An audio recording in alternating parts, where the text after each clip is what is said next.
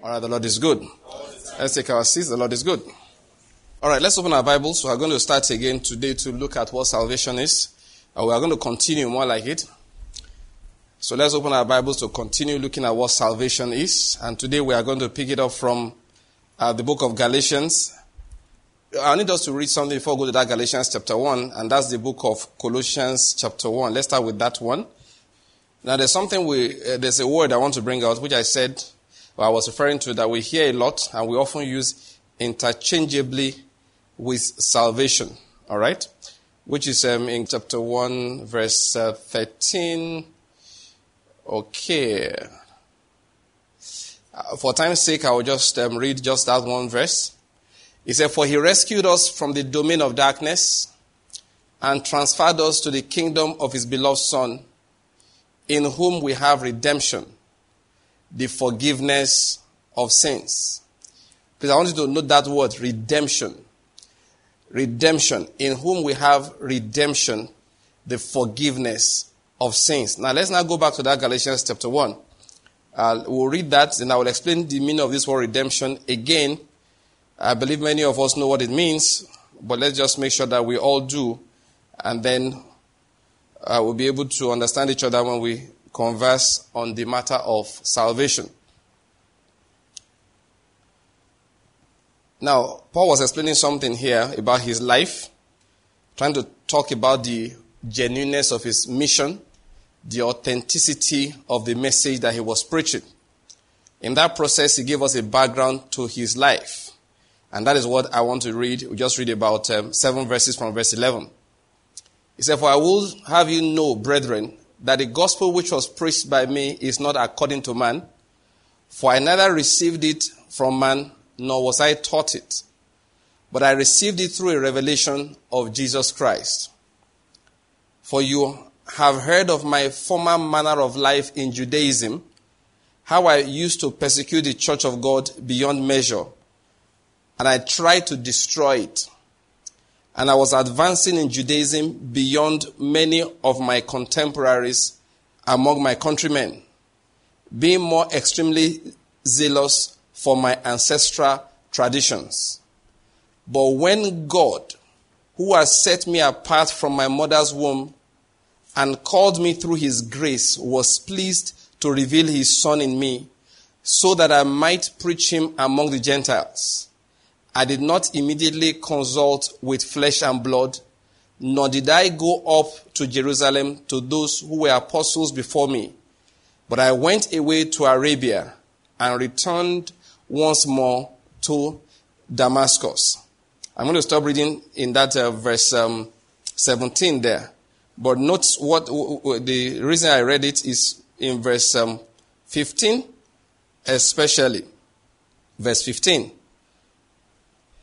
Paul said that in that verse 15, before I was born, God chose me and called me by his marvelous grace. Now, I want to remind us of the meaning of the word redemption. Let's start with that redemption thing. We read that one first. Okay? What does it mean to redeem? It does not mean to save. Salvation means to be delivered. To redeem means to buy. Now, both of them are in the package that we experience in salvation. Number one, it means to what? Of course, salvation means literally, the word to eh, salvation is a noun for the verb save. Salvation means that somebody was lost, now he's been found. The fellow was in bondage, then he's been delivered. That is the meaning of salvation. So, as part of it, we have things like healing is part of salvation. There are so many things that are part of salvation. And we easily understand what salvation is. But many of us think that's the meaning of redemption. They go together, all right? Let me just be clear about it. They do go together, but they don't mean exactly the same thing. There are different components in the package of being born again. There are different components in the package of becoming a believer in Christ Jesus. What does redemption mean? Redemption means to buy. Each one, each word is laying a different emphasis. Salvation is laying the emphasis on deliverance. Redemption is laying emphasis, there's an interesting word, on change of ownership. I hope you're getting my point. Yes, is laying emphasis on what? Change of ownership. I don't know whether you ever bought a car, a used car. You understand? one of the things they give you is change of ownership because the car has been registered in somebody's name. They have to give you a paper saying that this car no longer belongs to Mr. A, it now belongs to Miss X. It's called change of ownership. If you buy a property, a house, they do that also, a, a plot of land. It's called change of ownership. Now, what is redemption? Redemption simply means that I paid for something, all right, which was lawfully held. Now, when I pay for it, it becomes mine. That is one part of it that people don't often understand. Like I said last time, many people don't care whether God uses them or not. They don't. All right. What they just want is the salvation part of the package. They want to be delivered. If they were sick, they want to be healed. You hear people say things like, I was on the verge of suicide until I met the Lord. So no longer do they want to, uh, no longer are they suicidal. Now they have a reason to live. They have confidence in life. The, the spirit of suicide has let go of them. That's one part of it. That is salvation. Are you getting my point? Sometimes somebody was in bondage to a sin, a kind of habit, all right, a form of addiction, and the fellow didn't like it. All right, the spirit of addiction, the spirit of um, affliction was really crushing the fellow's soul. Then you hear things like, "Neither do I condemn you. Go and sin no more. Rise, take up your pallet and walk." Things like that. That's what they call salvation. That's what the word salvation referred to. That is, a time came in which your sins that would have killed you, that would have sent you into eternal damnation, you were washed away from that sin or those sins, and then you were forgiven. Now you have a new life in Christ Jesus. That is salvation. But part of salvation, there's a principle of salvation that involves redemption. What does that mean? It is a, it's the issue of ownership. What it means is that you were sold when you, when you are held as a slave, when you are in bondage, Satan, you must understand how, the way spiritual things work. It doesn't just take something for nothing. Each person is sold as a slave. Did you hear what I said? Each person is what? Sold as a slave.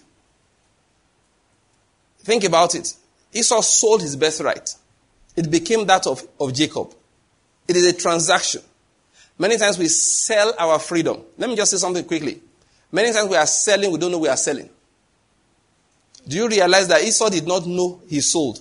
He thought he joked. Did you catch what I said? If he knew he sold, why was he looking for the best right? If he realized it has been sold, why was he harassing Jacob? Why was he trying to kill Jacob? What was the problem? He didn't realize he sold it. By the time he realized the enormity of the transaction, it had already been accomplished. By the time he realized that this thing is not a joke, it, think about it. It's like you won a scholarship to go and study in one of the best universities in Nigeria. Free. I mean, all expenses paid. Tuition, boarding, and some extra change for other things like clothes, food, and stuff like that. Everything, everything will be paid. And then he, he came in an envelope. Let's make a long story short. He didn't realize the value of it. Somebody said that, you ask somebody, please, ah, I don't have credit on my phone. Could you give me some eh, recharge card?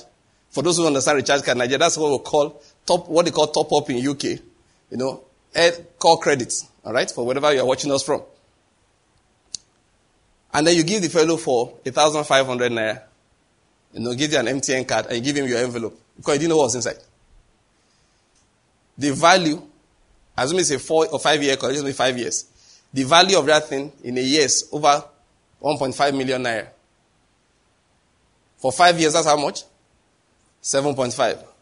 Yet you sold it for 1,500 naira. And you lost something that, that was worth 7.5 million. When you out, tell the guy, said, I beg, give me my thing. He said, ah, hey, wait, oh. You, it was, it was sold. You sold it. You signed. Usually Satan sell, uh, buys people. When he gathers people into bondage it's not free. There was a transaction. He paid. You may not realize it. You collected something from him. Sometimes, sometimes it is pleasure for one hour. Sometimes it is pleasure for a year. Sometimes it is influence. Sometimes a lot of money. And listen to me. Satan may be foolish when it comes to God, but generally in life, he's a very wise person. He will never, listen to me, offer you something. I mean, offer to buy something for you and not be getting more than what you are giving, what is given. It's not possible. Let me tell you something about your life. The stronger the de- temptation, especially when it comes to financial remunerations and all of that, all right, the more you realize the value of your destiny. If somebody comes to me now and say, Pastor Banky, as an example, we want you to start helping us to say this on air so that we can increase maybe our political clout or sell something and make money. And I say, hey, and I say, for that, we're going to give you $10 million. And that will be every year that you continue doing it. Instantly, I know the value of what I am doing is more than $10 million. At least should be at least 20 million. Because now the fellow offering may not realize what he's saying, but Satan has sent him. He knows what he's going to gain. I know I'm, I'm wreaking more havoc in the kingdom of darkness than $10 million can do. That's why he's willing to offer fight. I hope I get my point. Don't let anybody ever buy your destiny. We won't teach much about that now. But I want to emphasize that it's a sale. I told, I told the story of Esau for us to realize that even though I say it's a sale, don't think it will be a major sale. Sometimes it's a small thing. People sometimes, let me talk to ministers. They have sold their ministry because somebody offered them a big ministry. Did you hear what I said? Let me explain it again. There are denominations in this world that are headed by, I mean, they are our own, they are, they are Christians, okay? You know, one of the things, if you want to start ministry, now please, don't take this to heart. I don't mean that's an insult or anything, just a matter of fact. In fact, we all know it. That if a church starts without a brand attached, let me give an example now. If you want to start a church and you go with the name, the Redeemed Christian Church of God, whether you are anointed or not, next Sunday somebody will come. You know that as a matter of fact. It's not, it's not rocket science. We all know it. It's not, we're not insulting anybody. Once I read somewhere that a church that starts without any name, it takes it seven years longer than the one that has the name on the average to reach the same number. Are you getting my point? Because once you use a big name, people around just come there. That you see, this is not um, it's not a good thing, it's not a bad thing, it's just a thing. Are you getting my point? Okay? Now, so when I say that some people have sold their ministries. So if you are called and you're on your own sometimes, building a ministry can be very, very yeah, frustrating, discouraging. Now, I don't know how good Kingdom Word Ministry is. I don't know. I'm not saying we are good or we are bad, but let me tell you the truth. You? Do you know when we started using this pulpit? Maybe not this very one, but first I would put a pulpit and I started teaching, I started recording. 2003, 17 years ago. If you go to our website or get, get our catalog, Man on Assignment, first one I preached, followed by Understanding the New Covenant. They were preached in the year 2003. I was very handsome that time.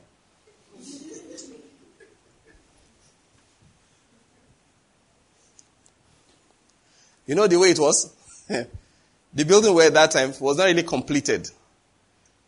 No electricity, nothing. We just rented it, put, we put our doors by ourselves. Then when we were coming, we had a small tape recorder. We removed the car battery. It was the cheapest because you needed um, to run it with um, no power there, you understand? So one of the reasons the messages were short was not because I lacked anointing. We had to close. Was darkness, no fan, no way to cool you. So you couldn't really stay for so long. But we preached anyway. I think the following year was when we acquired this. We had a smaller one that time.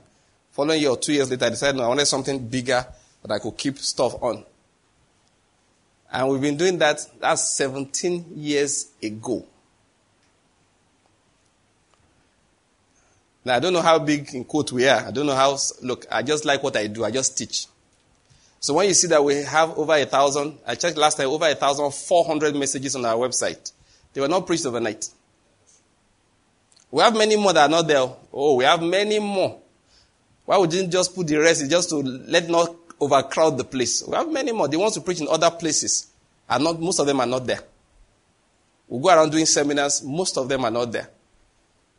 The ones who preached in Makurdi, they are not there. The ones who preached for over a year in Abakaliki every week, they are not there. You understand? Okay, well, I'm going to say something. So it takes time. It takes time. Oh, that was when we started preaching physically. When we started the ministry itself, it was just tracts, just my wife and I. And we printed 10,000 copies and distributed like that. Now, if you want to ministry to, if you want to save that 17 years, they said on the average statistics, okay? You could start with somebody's name. Like now, if you want to start now, and I say, okay, and I announce on air, say, hey, there's Kingdom Word Ministries, Port Harcourt. You won't go through what we went through. I mean, it's common sense. We just announce on air, please, on Port, in Port Harcourt, this is where we meet. We meet regularly every so and so and so and so day. Instant, the first day you go there, at least you will find four people. Four may not look big, but I'll tell you something. In Kingdom Word of Enugu that time, there was a day I traveled. I rushed to get back. One of our brothers was burying the dad, so we went for the funeral. So I rushed back. We joined the luxury bus to come back. I rushed back in the rain and got to Kingdom Word office. It was on top floor, just like this, but the other building. So I stayed downstairs. I was wet. So I stayed there. I stayed there for one hour. Nobody. Nobody came. Nobody. I was the only, that is that day. He said, What about your wife? She was waiting for me at home. Because you I returned from my journey late. So I couldn't go home before we now come down together. So I just went straight to Kingdom Word office and waited. I just sat in front of the building. And nobody passed by me They ah, Pastor, what are you doing here? Nobody. not one person. And that was not the month we started. We have been meeting regularly for quite a while. I don't know how long. Can't remember exactly how long. And it was a good revelation. Do you know why? Because if I had gone home first, I would have taken my wife, and maybe sometime we'll have my younger brother with us, or one of my wife's uh, cousins, you know, people like that. So we'll come from home and we'll be like four. And you look like you have a congregation. I told you about when we started, we did a program, rented the hall, the third day. There was only, if you didn't count me, didn't count my wife, there was only one person that came and it was my good friend. A loyal friend a friend in the time of trouble, a friend that sticked closer than a brother. He was the only one that showed up. So when I tell you four people show up, don't think it's, look, it's breakthrough. You start ministry, four people came. Four. Four people. Four people. One day Pastor Murphy was giving testimony when he's at the church. so that day he sat down. He realized he was the only person. Then suddenly, somebody showed up. Then my wife drove in. Ah, thing is that we had service. So my wife said, What is offering time? He said, There's no offering time. my wife said, There must be offering time. then he said that he didn't, he realized there was nobody. It happens. Why am I telling this story? Just to encourage somebody. In fact, there was, one, there, there was a day I, said, I found one of the pictures we took those days after we've been preaching for months. And the Pastor Murphy saw it. I said, I just sent it around to a few people. He said, This was Kingdom Word. I said, Yes, I'm encouraged. He saw the handful of people. Brethren, I preach with my heart too. That's a digression, all right? I know, I know my message. Now, so a lot of people, now I talked about how, when you say your destiny, a lot of people are not willing to wait for that. Sometimes, sometimes people will abandon their God given ministries because they want to jump that first seven years. Sometimes people do it. I was trying to explain something. When you are selling, many times you don't know. Many people in that process, they have left the. Sometimes God doesn't want you to start a church because what most ministries can give to you is a name to start a church. You know what we call church? They can't help you do evangelism. Have you noticed that? Not going to help you do evangelism. It's not going to help you do outreaches to schools. It's not going to help you do outreach to prisons. It's not going to help you do many of these things. And for some people, that is the thing that God said do. Things that don't bring money. But you are not going to be papa over anybody. Another papa title has its own good thing. Your birthday is a, is a national event. If you're an evangelist, is it the sinners you are preaching to that, that will recommend? they don't care. I just feel like dropping that. Let's get back to our main message. So people sell, people sell, people sell for different reasons. We sell for comfort. We sell because we want to be like God. That was how um, Eve and Adam sold. We sell. But the point is that once we have sold, we are now in what? Bondage. There's what the Bible now calls the lawful captive. You've been lawfully captured. You are in a cage in which the fellow who captured you has put you. Bear that in mind. Now, what am I talking about? So when Jesus comes to save, you've heard me say this many times. The salvation is not free. Salvation is not free. Actually, what he does is to offer payment. He has to exchange something for your freedom. That's what a lot of people don't understand. So when he does that, okay, this is a law. As soon as he does that, you become his own.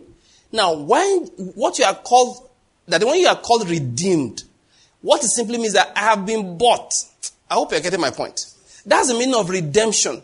To redeem means to buy. And I'm going to talk about two kinds of payment. All right? First of all is the one Jesus paid. And there's a token that each person must pay. I don't know whether to get into that now or let me finish. Okay, let me finish the other thing. There's a token each person must pay for his or her deliverance. It's a token because it really does not pay. It is Jesus that pays 100%. But there are things you have to give to Jesus as a sign that you accept his payment. His sacrifice, let me put it like that. The effort he has put in on your behalf. Salvation is not free at all. Jesus pays, you also pay. You'll see what I mean by pay in a moment. Let me see how I'll get into it. But my emphasis, first of all, is that first, we are sold. We are sold into slavery. We enter into the slavery through disobedience. Satan uses tricks to capture people. He offers people things. You know when he came to Jesus, you know what he said? Bow to me and I will do what? I will give you all these kingdoms. They are mine. They've been given to me. And he was not lying. He was offering Jesus something by which he will buy him and make him his subject. When God wants to redeem us, let's just, of course, let's say it could not have happened otherwise, but let's just be like, let's thank God Jesus did not fall for it. When God wants to redeem us from where we have sold ourselves into, he also has to pay. So when Jesus, of course, the payment was the life of Jesus Christ. He had to offer that life in exchange for our freedom. But what many of us don't realize is that he didn't just set us free and left us to go. Actually, after that, we became his rightful, please let me use the word, captive. We are now lawfully, legally his own property. Salvation is not, you have been saved, go away. No. You have been saved to serve the Lord Jesus Christ. Before you were serving Satan, you were serving the world, you were serving the devil's agenda. When Jesus, when Jesus saves you, you, are, you now become his servant. As in, you, he now owns, his ownership. Is ownership we are talking about. The salvation has been preached to us, or we chose to accept that side of it mostly, as if I have been set free. I'm free. I'm free. Amen. I'm free. But listen, everything in life has a purpose. What is the purpose of your freedom? I hope you're getting my point here. You have been set free to serve God. You have been set free you understand? When you come into Christ Jesus, you yield yourself. That is your own payment. You remember I said that it's not free. He pays, you pay. What do you pay? You yield your life totally to Him. It is cheap, but it's also expensive, depending on how you want to look at it. It is cheap because you are worth nothing. I don't know whether I get my point. Eh, you know, think about it. Somebody wants to give me a house, big house, all right, complete with quarters here and there on the land. Let's use one most people can see. Okay, standard plot on 10 plots. We're talking about 5,000, 6,000 square meters, all right? Big house. Furnished well, I don't mean big house with nothing inside.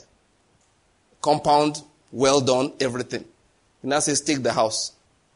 Let's uh, assess it, Enugu value to the, let's say it's 250 million naira. Big house, all right? He now says the only thing he wants is every material thing I have. Now you now look at me. I don't have a car. I don't have a house. All I have is one traveling bag. Now think about it. It contains my books, a pair of shoes, and a pair of slippers. I'm wearing my shoes right now. He has a pair of slippers. He has one or two things. And that was, that's, now listen to what I'm going to say. This all I have saved up all the years of working, the last five, six years. Everything I have. Okay, I have one small computer inside, which I used to do small hustle. No one said I should give him everything. Now there are two ways you look at it. If you look at the house, 250 million naira value, okay? And you look at everything I have, you put everything together, my computer, this and that, money, uh, clothes, everything that can fit into a bag, maybe it comes about 300,000 naira. Is that cheap or expensive? The house? No, there's no cash to it. Is that cheap or expensive? No, ask me, is that inexpensive or it is expensive? Why is everybody afraid to answer me? They are confused. In Jesus' name, I rebuke confusion from your soul. At the beginning, I prayed for you that you not be confused. Your problem is that you are afraid to be wrong. You are not confused. The house is worth 250 million naira. Everything I have is worth only about 300,000 naira. Is that a good deal or a bad deal? Is that house cheap for me or, not? Good. Now, next question. Let us now, let's assume I didn't give somebody the details of what I'm about to buy. But now tell him that the person wants everything I own. Do you follow my point? It's going to be like, ah, hey, that's a lot. Oh. Why? You are looking at it from the angle of it is everything I own. That's what I'm trying to get to. So salvation is like that. What Jesus did for us is huge. The life of God in him that he laid down is is of on, I mean, the value you cannot esteem. It's priceless. You can't place a value on it. And what are we giving him is our lives, which was worth nothing. But why I say it's a bit expensive, you can look at it from another angle, is that it's a whole life. He doesn't take 90% of it. He does not take 95%. He does not take 99%. He does not take 99.95%. He does not take 99.99%. He takes everything. When you are confused as to the value of your life, you think you are doing him a favor. I don't know what I heard I said. When people are confused as to the value of their lives, they think they are doing Jesus a favor. So you'll be calling them, you didn't come for ch- to church. What a Bible study. And they started, you know, I wash on Saturdays. On, on Sundays, I do my, my nails. And then, you know, there's this work they gave us in the office. You know, the fellow cannot just, now I'm not saying church or Bible study is all there is to Christianity. I'm just using as an example to typify something. And the fellow kind of feels that if, uh, you know, I've seen it before. Somebody comes to church and said that, uh, uh, can you sit there? If he insists I sit there, I, I go. Uh, if he insists I sit over here, I, I will just leave. And you know, God didn't make me an usher. Because if I'm the usher, you know what I normally would have done now. I was just going to open the door for my friend. Bros, shift. Okay? Move. People behave like that. That's what they do because they think they are so valuable. That is one reason why God finds it easier to save people who are obviously sinners. I don't know what is my point. Everybody calls them a sinner. He came to Israel. All the Pharisees with their fine suits and, you know, bishop's rings and collars. All right, who did you say your father is again? Where did you come from? Nazareth? Does anything good come out of Nazareth? Hmm. You, you, you think you are the Messiah? It's wearing his silk robes. And everybody saying, High priest, where done, sir? You know, in the days of my grandfather, the high priest, and his father, the great high priest, that guy can never be saved. How can he be saved? He's too important. So I want to pray. Lord, we want to thank you for bringing us from a generation of pure people, priests unto God, and high priests for that matter. I'm not like these other people, adulterers, swindlers, or even like that, that tax collector over there, traitor to his own nation. I fast twice a week. I give a tithe of everything that I get. The whole tithe. Even when they give me lift, I check the price of the transport section. I give a tithe. Come on. So when Jesus now says, no, it's not, forget Jesus. Let's start with John. John said, be baptized. Say, from what? From this level of purity? So he will, he will, he will buy a bus to carry all the harlots for baptism. He will support the ministry of John. Oh, some people are like that. Oh, also, Brother John, I like what you are doing for this nation. You are helping us be safer. All the armed robbers have given their lives to John. you know, there's giving your life to Christ. they have been baptized. They've been baptized. The red light districts have closed. Oh, John, you are doing a great work. What will you need? They buy John a bus.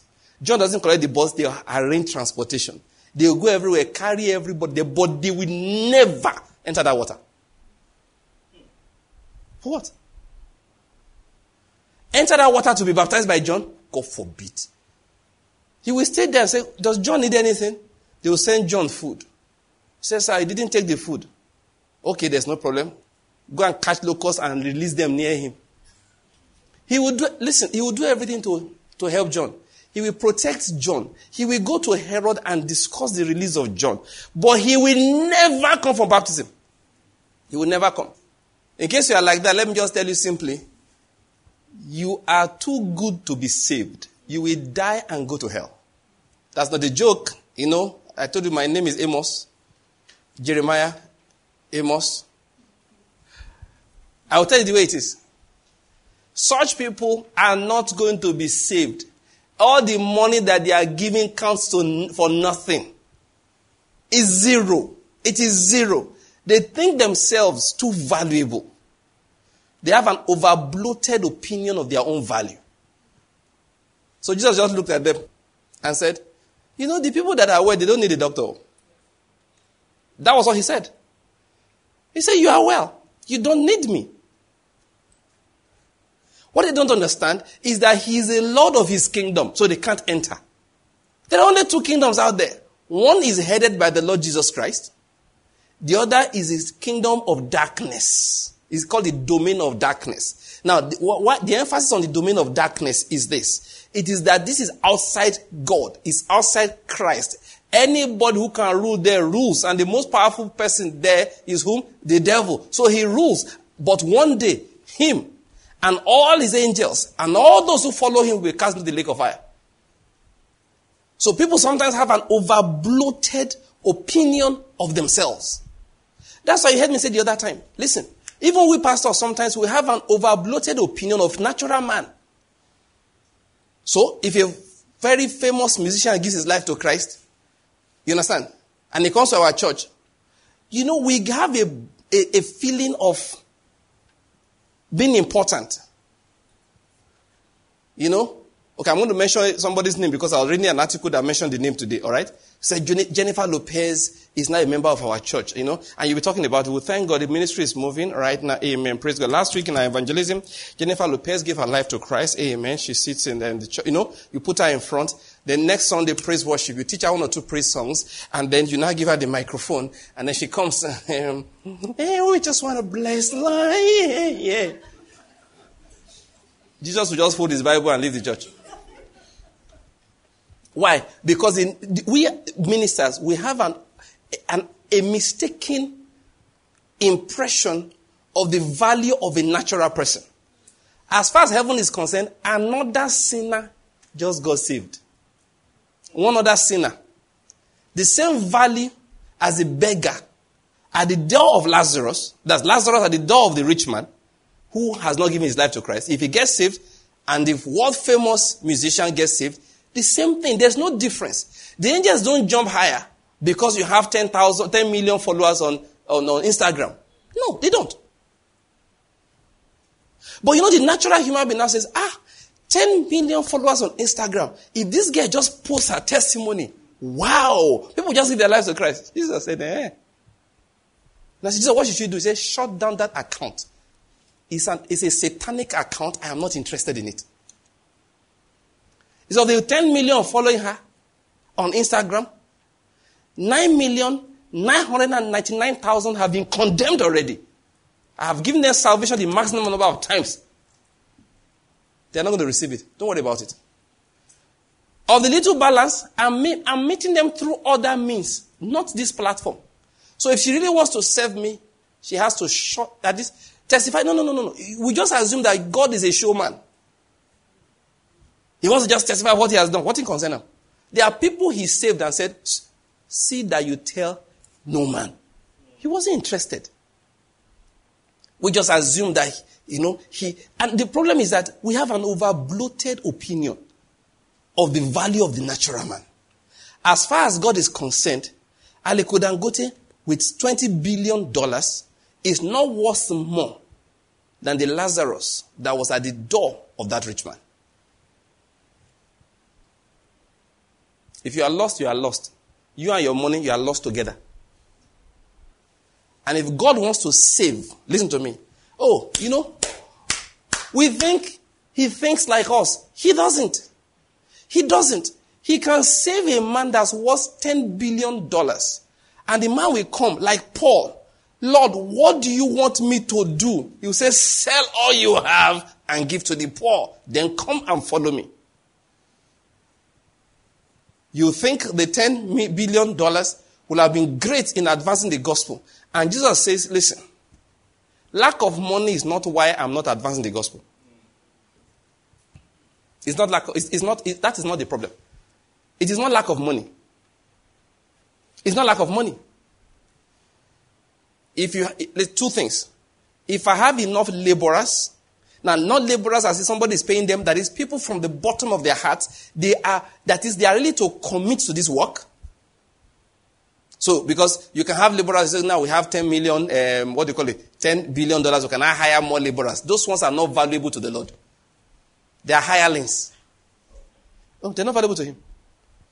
They have to be shepherds like Him who believe in that gospel. That's number one.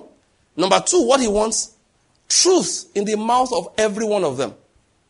He said, if I have those two things, don't worry, money is not my problem. Money is not my problem.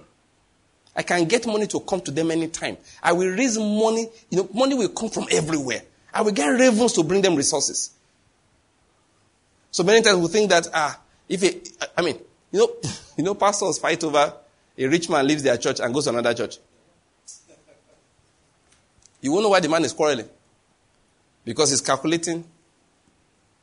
That's why his message on tithe is strong. It's not about accuracy of doctrine. It's about this man must drop. My little experience in life is not the richest people that give most to the, to, to, to the ministry. I hope you understand my point. I hope you know that. It's not the. I told you a story once that we organized a program those days, long ago. This story I'm telling is more than 20 years ago. So we had a, one of our brethren that time worked in an oil company. Two sisters actually. One worked in an oil company. The other one didn't have a job. She just got a job like a week before in an insurance company. Not like a fantastic job. Now, money has a different value now than then. So let me just use it to these terms, okay? The fellow that just got a job last, like two weeks ago, I mean, she was getting her first salary or second one. She came to me with apology. Ah, Brother Banky, sorry. Oh. I hope what I'm bringing is acceptable. Let me use today's Naira now as an example. Just give me uh, something like um, Okay, in real terms, that was 700 naira. Let me just give the value. But in today's terms, we can multiply it by maybe like 10. Okay? I said, ah, sis, you, in my mind, ah, you try, oh. Where did you see money? You know, that kind of thing. Ah, where you see money? You just got a job yesterday. the person who had been working for a long time in oil and gas gave us 500 naira. I felt like I said, will you take your money and come and go and pray? Let God speak to you. You know, I was angry. Like, what kind of thing is this one? Somebody who just got one small job, just hustling job. I've learned over time, it's not the person who's the richest that gives. Listen, go and check it. The people that gave that impressed Paul were the Macedonians. He said they gave from where? The extreme of poverty. They gave, you know, according to their means and beyond their means. Those are the people that sold what they had. They say, we must give. Ah, there's nothing else in the house. They will sell their bed. So please, don't. The, the problem is that we sometimes natural people, that's what we are. We look, we have an over, you know, over bloated opinion of the natural man. So if a multi-millionaire counting in US dollars gets saved, we have this little bit of excitement that the church will get richer. We may not say it overtly because you've listened to Pastor Banky and you know he doesn't like to hear such things. But inside your heart, you are still happy. Say, huh, solid men are now coming to this church. Solid people solid people. I've, I've, I've heard this many times. People who are complaining that the problem with their church is that young, young people that are coming there. That's why the church is not growing. I've seen that many times. That is the problem with the, the problem with that people are young. They are young. There's one thing I just realized in all these situations, the people, young people have grown. No, think about this. People that you complained to me were young 15 years ago. And they were 18, 19, 15. The youngest being 15. Add 15 to it. What is that? Many of those young people have four children now. The problem is this we have an over bloated opinion of the natural man. So we assume that if Two Face becomes a member of our church, he should lead the choir. And God says, For what? We don't realize. So he comes to church, and Jesus says, Sit at the back. I have a testimony, he said, Not now. That if I put you in front, the attention will confuse you. So God will say to him, sit at the back. To you, a, a, a, I mean, a world famous, you know, star like that, with 10 million followers or 20 million followers on Facebook, or what do you call it, Instagram, Twitter, you expect that that will be a real platform for ministry. But Jesus says, no, shut it down. Go to church, sit at the back. Somebody doesn't go to Bible school. He finds him another job to do. Be an investor, I don't care. But that church, you will just go there like everybody else. He said, but I want to walk in the sanctuary. He said, no problem. They like ushers there. They need ushers. Join the ushers. And I don't mean ushers that carry people to their seat. I mean the ones that come early to clean. Okay, you call them sanctuary keepers. Yes. Join sanctuary. Walk. Nobody walk you want to do. He said, where do you think this is? Good ultimate search. You think you are going to the front? You know, there are people who are, you, and pastors don't understand it. If a man, a woman who's used to the limelight gives his life to Christ, help him or her change. Sit in obscurity for at least, I mean, even if you don't sit for too long, just four years. What do you think I was? Six months? For what? That four years was, was battle to say to. I was going to say seven years. Ah, or you want God to Moses you? You know what it means to Moses somebody? Before they give the first microphone, you'll be 60 years old. And you've been saved for over 30 years. Let me tell you something about ownership. If I own something, I do what I like with it.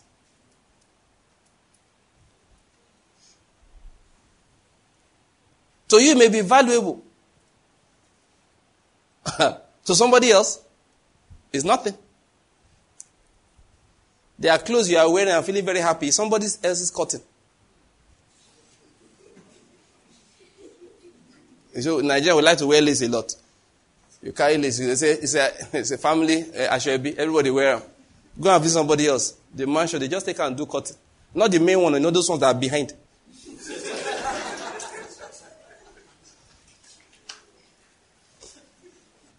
So some of the musicians want to put in front. God said, give her a mop. Go clean that bathroom. May angels CP. no, you, do you understand? As far as God is concerned, that guy is just a mop stick. To you, he's a, you know, he's a microphone. You stand in front here, amen, praise the Lord. So that I used to jam for the nightclubs. Didn't come and jam in church. Why do you think evil spirits are entering your church? You think his dance is godly?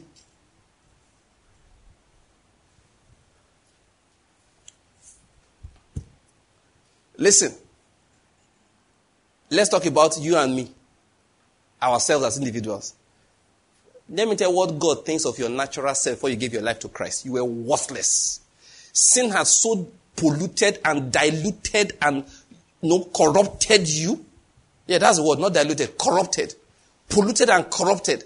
According to Gordon's, when he said it was still very correct, he said that God needed to wear gloves to save some, save some people. That they were so dirty. They said, save this one, get my gloves. But all natural men were like that. Were dirty, not worth anything. So Jesus saved us. Technically, there was nothing in exchange, value wise. The sinner being exchanged for the Son of God. Listen, business wise, it doesn't make sense. But love wise, it made a lot of sense. That's what is called the love of God. But the payment I was talking about is that he now takes us. Remember, I said all of this in the last five, ten minutes. So let's understand that don't place any value on yourself. Your billions don't make anything to him. Your fame means nothing to him. Your talent, your talents you think you have, they mean nothing to him. And you see a man like Paul. You know what he said? All the things that were gain to me, all the things that were precious to me, I counted them as what? Dung. Now, maybe what you don't understand is that when you think of dung, what, you know what you're thinking of? Cattle dung. Cow dung, which has a little value. But what you don't realize is that when Paul said dung, he did not say dung the way you say dung. Because you say dung, can you say I've said dung how many times now? Like six, seven, eight times.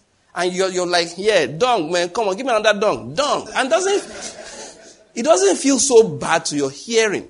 That was why the translator said dung. What Paul really said is shit.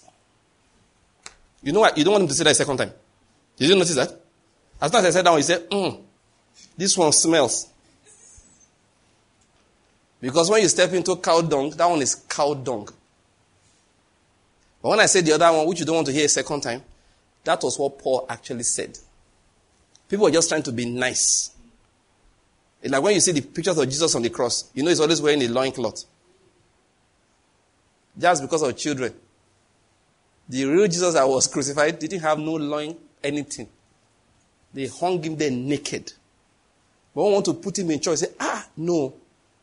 That will be, you have to mark it 18 and above. So that we'll not have to mark the statue 18 and above. We'll go where and say, Jesus, I wear this one for crucifixion. we do that sometimes. That was how Paul described his own value as a natural man. That was how Paul described the value of the things that he attained. All these things that were gained to me. Remember that uh, Pharisee at the beginning? You know, Paul said, Pharisees, I was a Pharisee of Pharisees. That is, amongst Pharisees, I was the, one of the most Pharisaical of the Pharisees. And now my father was a Pharisee. I had zeal more than my contemporaries. I was educated by one of the best teachers in the land. And I had access to the people in power. He said, but all the things that were gained to me, all of them I counted as loss. I counted them as dung. That was the real value. When you compare it See, when you compare other things to natural life, they look valuable. But when you compare to the life that is in Christ, they have no value. They have no value. They have no value. I'm talking about redemption. Redemption is that Jesus paid all. Then in In return, he expects all. But this so-called all is not valuable. But those who make a mistake concerning the value of their natural life, they actually think that they are doing God a favor. Going to church. Giving their, you know, perfect lives to Christ. Such a good life they've had. They are coming into Christ with so much money. We can bring value to the church. And that's how they are thinking. Listen, if somebody, if, let me advise pastors. If you are listening to this, you're a pastor. If somebody just gave his life to Christ, no matter what he offers to do in church, refuse. Tell him to go and sit down. Tell her to go and sit down. I have a testimony, share with me. When you finish sharing with me, I will tell the church. One of our sisters had a fantastic testimony yesterday. Amen. Oh, I was so blessed by the testimony. We'll share it, but you, you will sit, you will sit down there. I can help redesign this church. We don't need redesign. We like it the way it is. In fact, God wants you, we know you are the best architect in the world, but God wants you in this hut to humble you. You don't enter church and say, ah, look, Pastor, we can, we can add value. Thank you. We don't want the value. Sit down. I've had this experience many times. People come to Kingdom Word. What can I do? I say, you can sit. You can sit down.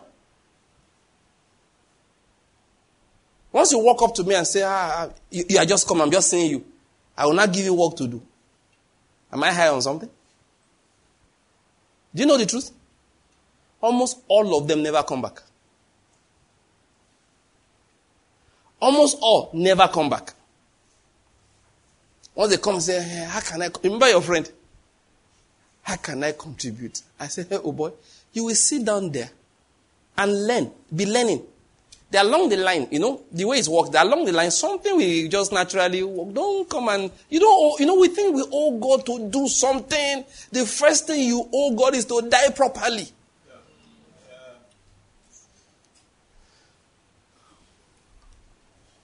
That's the first thing we owe Him. Because our natural life is not what He's looking for. What He gave us compared to what we are giving in return, the value is, is in the order of infinity when we compare. If you want to multiply it, you will keep multiplying. You will never get there. What is he asking for, however? We have to give our whole lives to him. Now listen to where, where we began from. Ownership. Remember that. Salvation is, redemption is part of salvation. So for that purpose, I'll just use that expression. Salvation is redemption. What's redemption? To buy. You are not saved until Jesus really has ownership of your life. That's why we use this expression and may we, may we never lose it. Have you given your life what? To Christ. Have you given your life to Christ? What does it mean? It means to give your life to Christ. It means you belong now to Christ. It means Christ actually has a purpose for your life and he is going to do what he wants with your life, not what you determine. Not what you think is good. What you will do is to discover his purpose for your life, not telling him what he will, what he will use you for. No, you don't. Redemption means you have been bought. You don't belong to yourself anymore. I said something last time, I need to say it again. Many Christians, that's the way they made the mistake. They think all there is to it is this salvation. They forget there's this redemption and ownership part. For that reason, they don't really care about what God has for them as a purpose in their lives as long as He blesses them. And that is a terrible thing. Listen, you can be born, you can be blessed. You can be saved, like we describe it. But what gives you effective longevity on the earth is usefulness to the purpose of God for your life. What gives you effective, listen, what you must pursue every day. There are two things God wants from us. Our primary calling, hmm? our primary calling is that Christ should be born in us. That we should become exact copies of the Lord Jesus Christ. That's the primary thing. As we are pursuing that, we should bear this second thing in mind. There is a reason why God gave you life. Every time you want to make a decision, just put it in mind. There's a reason He gave me life. There's a reason He gave me life. There's a reason He gave me life. There is a reason He gave me life. There is something I'm supposed to do with this life. That must be primary. That must be in front. That must be the first consideration anytime you have to make a decision. No? I use this illustration a lot. Many years ago, quite a long time ago now, I can't remember. Yes. I think um, Akinu must have been a baby that time. Went home, see my parents. And my mother said to me, as a private practice, I used to have a private um, no, medical practice those days. Not the kind normal practice. I do investigation. So I said, Oh, that one, I've shut it down. I said, ah, You shut it down? I said, Yes. She wanted to know why. I said, Well, it's because of time. That the ministry, you know, was growing. I said, The ministry is taking so much of my time now that the time I have, you know, I, I don't have time for too many extra things. That's the summary of what I said. I don't have time for too many extra things. So I had to shut it down. So she now said to me, eh, but the ministry is not paying you money. Is that, and look, you know when you say, when the Bible says he'll give you a mouth and a wisdom, which none of your adversaries or mothers can resist. okay, say, even your mother cannot resist it. I said, to, I just switch. Normally, when I talk with my mom, okay, I speak in the Yoruba language, all right? That's how I grew up, you understand? So it's natural. But I actually speak better with people in English. But so if I have to, if, so if I have to pray, I can't pray in Yoruba. I can only pray in English. I can't, I can only preach in English language. That's the language I have spoken most of the time for over 30 years now. Oh, no, oh, that's going close to 40 years. That's, you know, I, once I went to university, I, you know, English became the standard and it's been like that till today. All right? So when I want to make a point and I really want to be clear, I switch over to English. I can't help it. We're speaking Yoruba that time. So when she asked that question, I unconsciously I switched over to English. I said, So, mommy, what shall we do then? Are we going to say because it's not paying? We will not do the reason why God gave us life. I said to her, This was the reason God allowed you to conceive me, and I did not die at birth.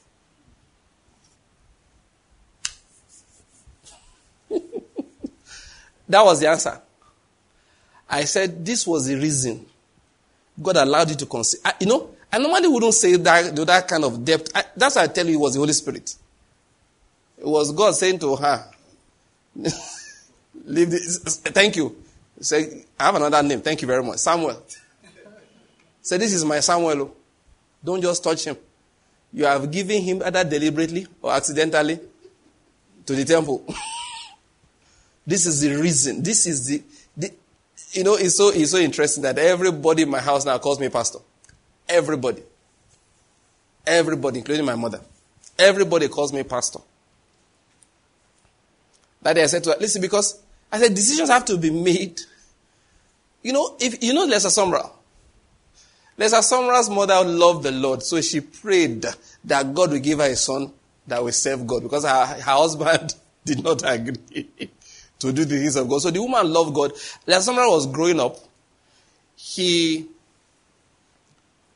you know, the, the mother used to you know, get involved in a lot of things in church. So now we have a lot of guest houses and hotels all over the world. Those days they didn't have like that in the US. So if ministers come to town, they usually look for a family that can host them. If they have a parsonage, they will stay with the pastor. Sometimes they don't have. They look for a, a comfortable family that can host them. So they used to go to Lester Sumrall's house. The mother will bring them over. And typical American family doesn't have too many rooms, so they would eject Lester Sumrall from his room and then give it to a preacher. So he hated preachers because they used to displace him from his room. And to make it worse, first, his father didn't like them too. To not make it worse for him, he didn't understand why she should be there eating. You understand? And talking during the day when everybody else has gone to work. Don't they have work to do? Because the brother are preaching in the evenings. So he didn't like them at all. He disliked preachers. He felt they were lazy people. They didn't have work. So just be going around from one place to the other, talking and then sit down, lie down on his bed, and then eat his, eat his mother's food, while his father, out of courtesy, just sitting down and watching them, disliking them as much as his son. No, like Sumrall didn't like preachers. To now make it worse for him, one day a preacher came to town with his, I think with his family. So Lester, he had a son that was Lester's age. So they went to go and swim in the river or water somewhere. And there was another boy with them. And the other boy began to drown. And Lester Sumrall was struggling to rescue him. The preacher's son ran home, leaving Lester alone to rescue the boy that was about to perish. So that cemented his hatred for preachers. That not only are they useless, their sons are useless too. so he grew up. Now, this is where I'm going. You see. Paul said God knew him from when? His mother's womb. Lester Sumrall was known from his mother's womb. In his own case, his mother actually prayed specially for God to give her that kind of son. But this boy was growing up hating the Lord. So the mother kept on praying for him. As a young boy, he, I think at the age of 16 or 17, he was big enough, big man, living home. He wants to go and make money. He doesn't have time for all these things. He started by being a barber. He was cutting hair one day when he began to cough. I kept on coughing. Make a long story short. He went to hospital. They said he had tuberculosis. Now, tuberculosis these days is not a death sentence. Once it's diagnosed, doctors will give you drugs, take it regularly six months, you are cured. 100% you're fine. Okay? But those it wasn't like that. It was a death sentence. If you couldn't, if you got to a point where they needed to be treating you like that, there's nothing. Only God will reverse it. Occasionally, some people may be lucky enough, but overall, there was no treatment. So diagnosed that he had serious tuberculosis that was eating up his lungs. He literally used to cough up pieces of his own lungs. Oh yes, it can be that bad. So you know what they did? They took him back home. That house that he hated so much, where he wanted to go live and go and make money, they took him back there. And his mother now was now the one nursing him and praying for him still. Because he had told the Lord this boy will serve the Lord. The God who knew him from his mother's womb said, Now I want my thing. Your mother gave you to me. I'm collecting. Somebody say redemption. redemption. His own way. All we like sheep have gone astray. Bear that in mind. So now that his own way, this was the end. Don't think God gave him tuberculosis as punishment. That was the natural consequence of the way he chose. You can't fight forces bigger than you. There are things out there that you have to wrestle with. So God left him to wrestle with them. One of them was one tiny microbe called Mycobacterium tuberculosis with a spirit of death right behind it. Say, Lester, wrestle, let me see. And Lester tried the wrestling and he could not. So they brought him back home. So God said, Now let me offer you a deal. Somebody say a deal. Remember, it's what? Redemption. It's a buying. It is buying.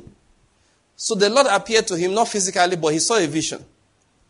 While he was on his bed one morning, he opened his eyes, and on one side of the bed was a casket cut to his size. He looked at the casket. And you, everybody can interpret this. You don't need to be, you know, a specialist. You, you don't need to call Joseph for this one. Joseph said, this one, uh, dream 101. When you reach advanced level, call me. Don't call Daniel. Daniel said, ah, this one. You are sick. Your lungs are collapsing on you. You open your eye, you see casket. What does that mean? it has only one meaning. And he checked was his exact length. I mean, in fact, the Lord made the meaning too clear. Too clear. Very, very clear. Then he turned on the other side was a big Bible. You don't need Joseph to interpret that dream. One side, a casket, your size, and you are sick. The second side, a Bible, quite a big one too. Instantly, the elementary spirit of Joseph and the elementary spirit of Daniel, he ate them up and interpreted the dream. And the Lord was saying to him, in effect, you choose one. Now, let me explain to all of us listening, okay? One, this one, the casket, is the natural order of things. The wages of sin is death. You have gone your own way. There is a path that leads to destruction. That's how it is. You have chosen it. The way of peace they do not know. You did not choose the way of peace. You chose this one. So you can go. However, if you want to have life, in him was life, And that life was the light of men. Life is in Christ. If you want it, you come into Christ. So God said, What's the deal? Listen to me, people of God. You have to give your life to Christ. So what happened? He gave his life to Christ. He reached out for the Bible. Now I can't remember exactly what happened no, next. That is how it happened. But next day, a few days later, he woke up and he was well. The man that the doctors had given up on, he rose up and he was perfectly healed. Now, don't please, I don't want to look at the miracle, miracle side of it. I want you to understand that at that point that he had been bought. That's my emphasis. You know what God was not saying? Oh boy, right now, you are mine. Right now, you are my property. You will do what I want, how I want it, when I want it. There's no negotiation now. Sometimes I hear Christians say, I made a vow to the Lord. Nonsense. What did I say? Join me in saying it now. Nonsense. How can you vow what is not your portion? He gave them a commandment in Israel. You cannot dedicate to God what belongs to Him already. You can't. When Hannah said he will give God Samuel, go and read the story very well. She had the right by law to redeem Samuel. So you know what she did? She went to the temple and still redeemed Samuel and still gave God Samuel. I don't know whether you're getting my point. If she did not redeem Samuel, that was not the favor she was doing to God. Every male that opens the womb, he said, belongs to God. Molech, the way they worship like Molech, you literally sometimes slaughter the child. But God said, What I will now do again, like we did in Egypt, is that you will give me what? A lamb, a you know, turtle dove, depending on how rich you are, you give me an animal in replacement for that child. That's what they call to buy back. It's called redemption. So, you know what this woman did? Um, Hannah. First, she gave that animal back. When she was going to the temple, she brought that, uh, that bull. Remember, that animal she brought. That was redemption, making Samuel legitimately the family's owner. They had paid God. Then she now took, took Samuel and gave him to the Lord. That was what made it acceptable. I hope you're getting my point. You know the truth in Christianity? God did not give us any such offers. You put down your life as what? A living sacrifice. You don't vow to God what belongs to Him already. God, I will give you 10% of your income. God said, no, no, no, no, sorry. 100% is mine. You want to give me 10%? You are higher on something. You know, we feel like, yeah, I've given God 10%. I, I don't tithe 10%. I tithe 20%. Have you ever said before? With pride. Chooks, you are just tithing 10%. Oh, I will in the same heaven. Pastors actually say it. Are you sure you and this boy are going to the same heaven? Ah, this man, you used to preach like that. Now. Why are you not pretending like you have forgotten? they will say, Are you sure you are going to the same heaven? You are paying 10%. Your brethren are paying 70% or 30%. You can't have the same level of blessing. Let me educate you today. It's a joke.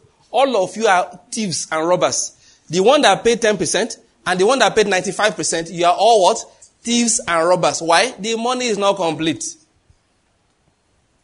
Don't just come and be doing righteousness for me. Oh, because you drop 30%. As long God you drop, say, yeah, we thank God, we have increased. We're now on 12%. Sir, honey, when did you pass 12%? And hmm, that was like eight years ago. What are we on now? We're on 49. We'll soon reach 80%.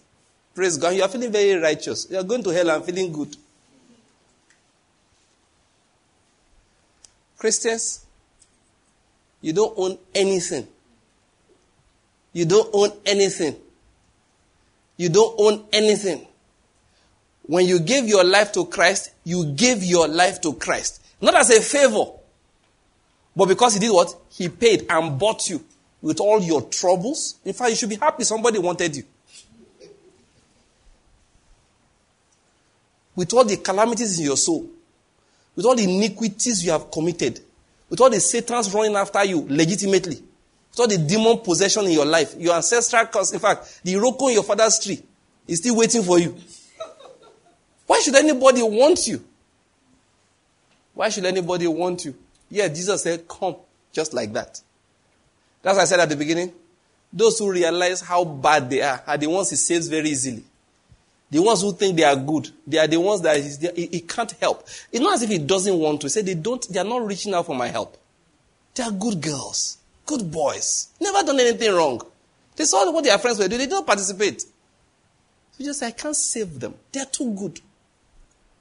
But when you agree to give your life to Christ, listen to me, you do what? You give 100% of your life to Him. So you cannot be telling Him that I'll give you a small percentage and He's supposed to be grateful that this my son is dedicated. He gave me 30% of his income. This is my daughter, very good girl. 40% of what she gives. Let me tell you, people of God, you owe him 100%. So every dime you spend, you ask approval. Did you hear what I said? You are a custodian of his money. That is why when you buy food and you want to eat it, you thank him. Lord, thank you. I hope we didn't buy too much. And they say it's okay, you can eat that one. So you buy a dress, you thank him. You buy a car, you are grateful.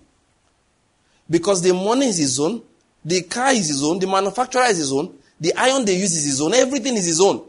So he allows you to use his cash to buy a car, you thank him. Listen to me. I want to say this clearly. Don't, if you, listen, if you want God to do, deal harshly with you, do what I'm about to say. Christians do it. Don't think you have given him 20% or 10% or the, have you heard that one before? When you have given him the first one of the year, the rest is now, I don't know, whatever it's supposed to be. Unconsciously, he buys you freedom, you think, to do as you like. That is how to be destroyed financially. I have given God, so now I can now do what I like. And I become reckless. Sometimes some people, you know what we do? Assuming that I want to waste, assuming that God gave me money, I want to blow two million naira. My conscience won't let me sleep. So you know the first thing I do? I first give out two million so that I can now blow the two million. Let me just tell you, whether you blow four or blow two, you're a sinner in that regard. Yes. You are in disobedience. You can't take my money. And you want, think about it. You came to my house, took my 50,000, I said you help me keep it. You went away. Then you say, ah, I saw one shoe at the mall. Oh, that shoe is good. How much is it? 25,000. The only money here is bank's money. Oh. So what do we do? Let's give him 25,000 first. Then when we spend 25,000, he will not complain. You know, I wonder, is your head walking? Are you walking on your head or you're walking on your feet? What, what is going on here? You know, there are little things we do as Christians. It's obvious we don't understand what's going on. Sometimes this is our good works. When we have done it, we have this sense of, uh, God must answer my call. When I call now, you know, now my shoulder they raise like that too. I'm, I'm prouding, like they say. I'm prouding. You actually expect that if I call God, He must answer. Why? Didn't you see the alert? We don't realize that He actually owns us totally. 100%. We belong to Him in entirety. Every part of us, our destiny, our lives, the food we eat, where we will go is decided by Him.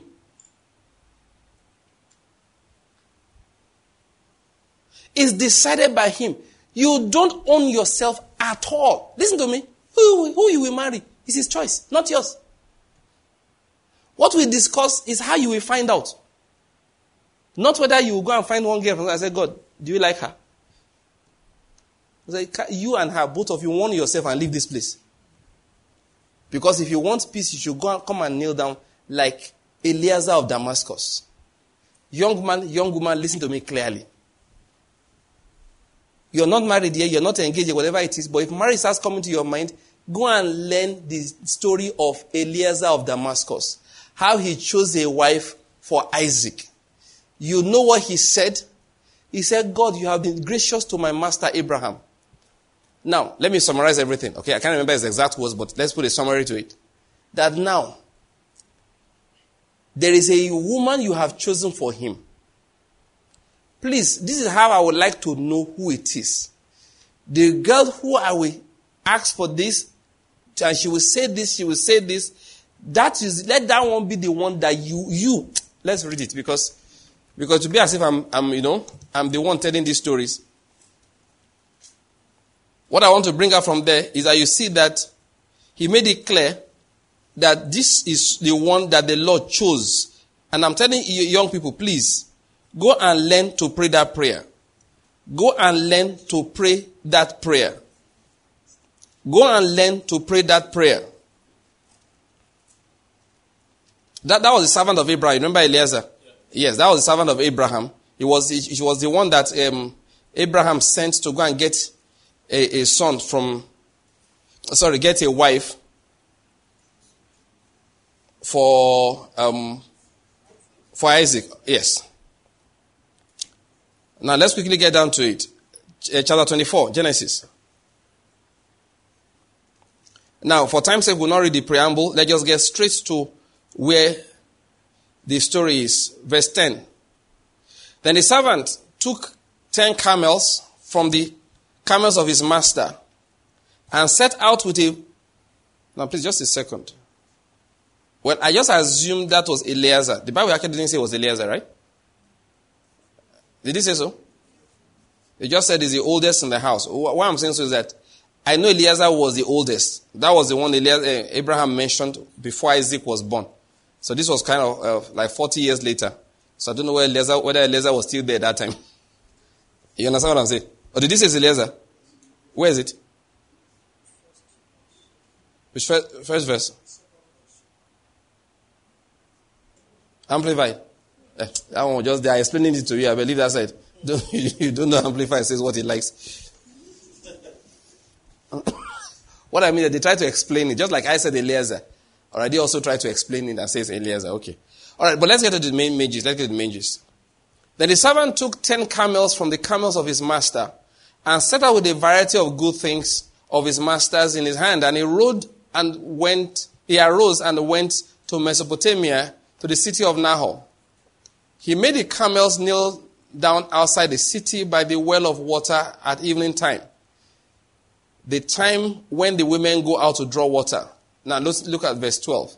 He said, O Lord, the God of my master Abraham, please grant me success today and show kindness, loving kindness to my master Abraham.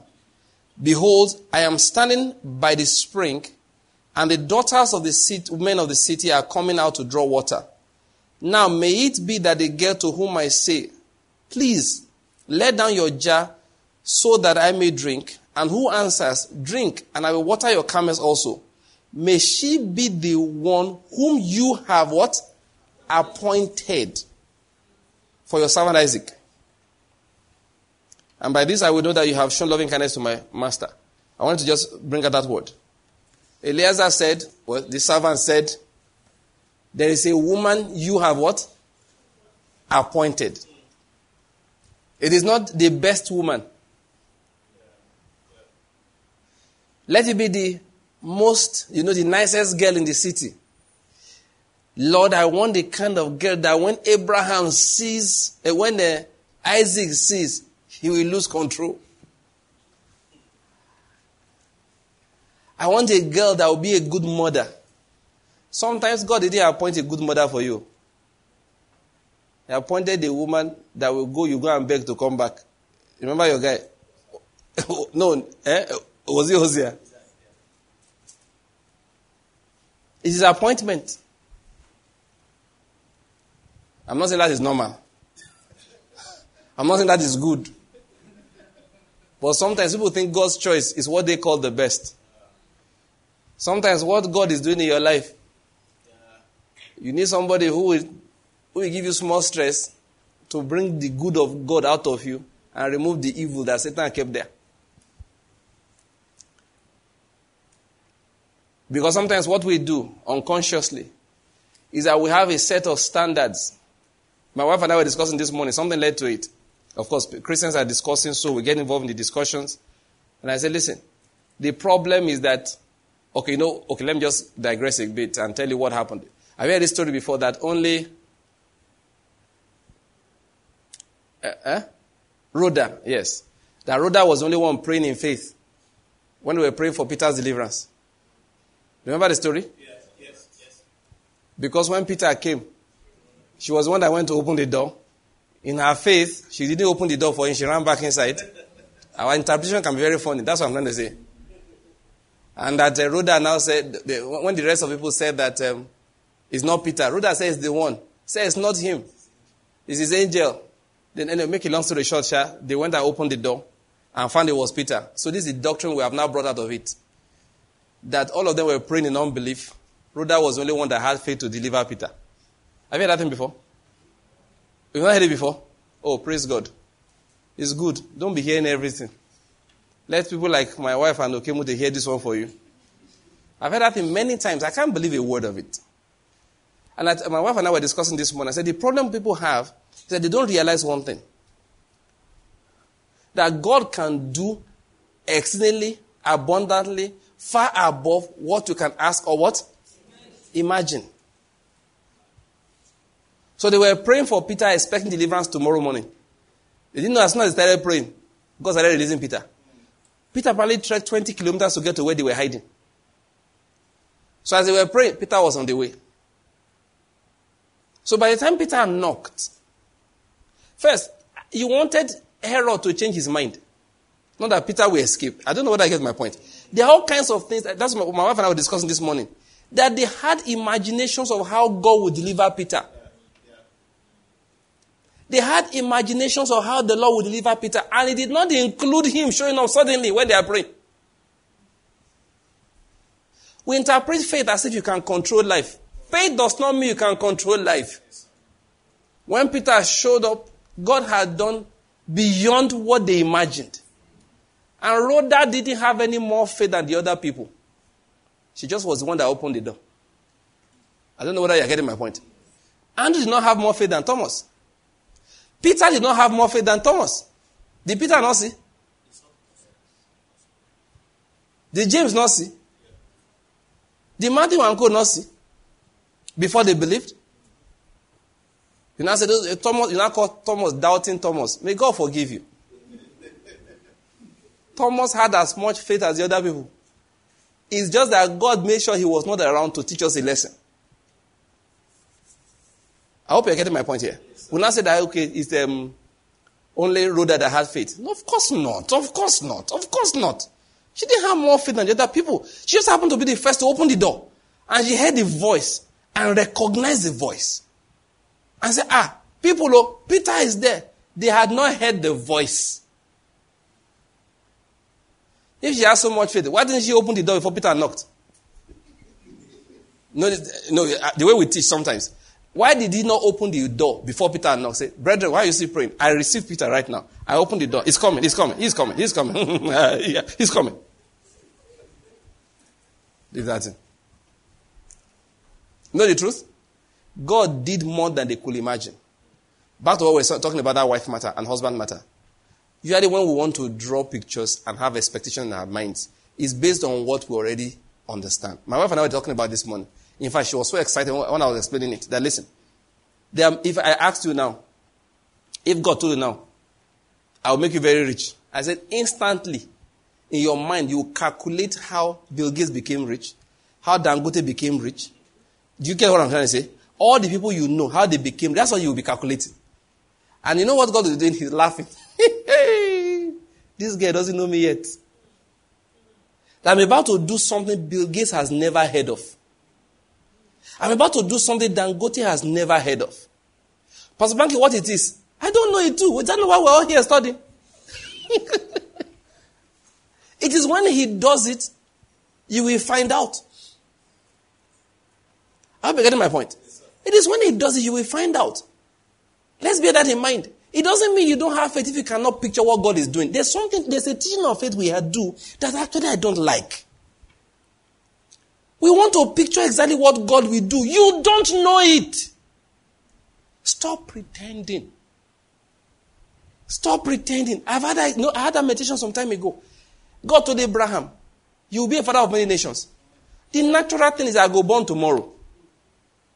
My wife will deliver next week. Is that not so? You know how long it took before Isaac came?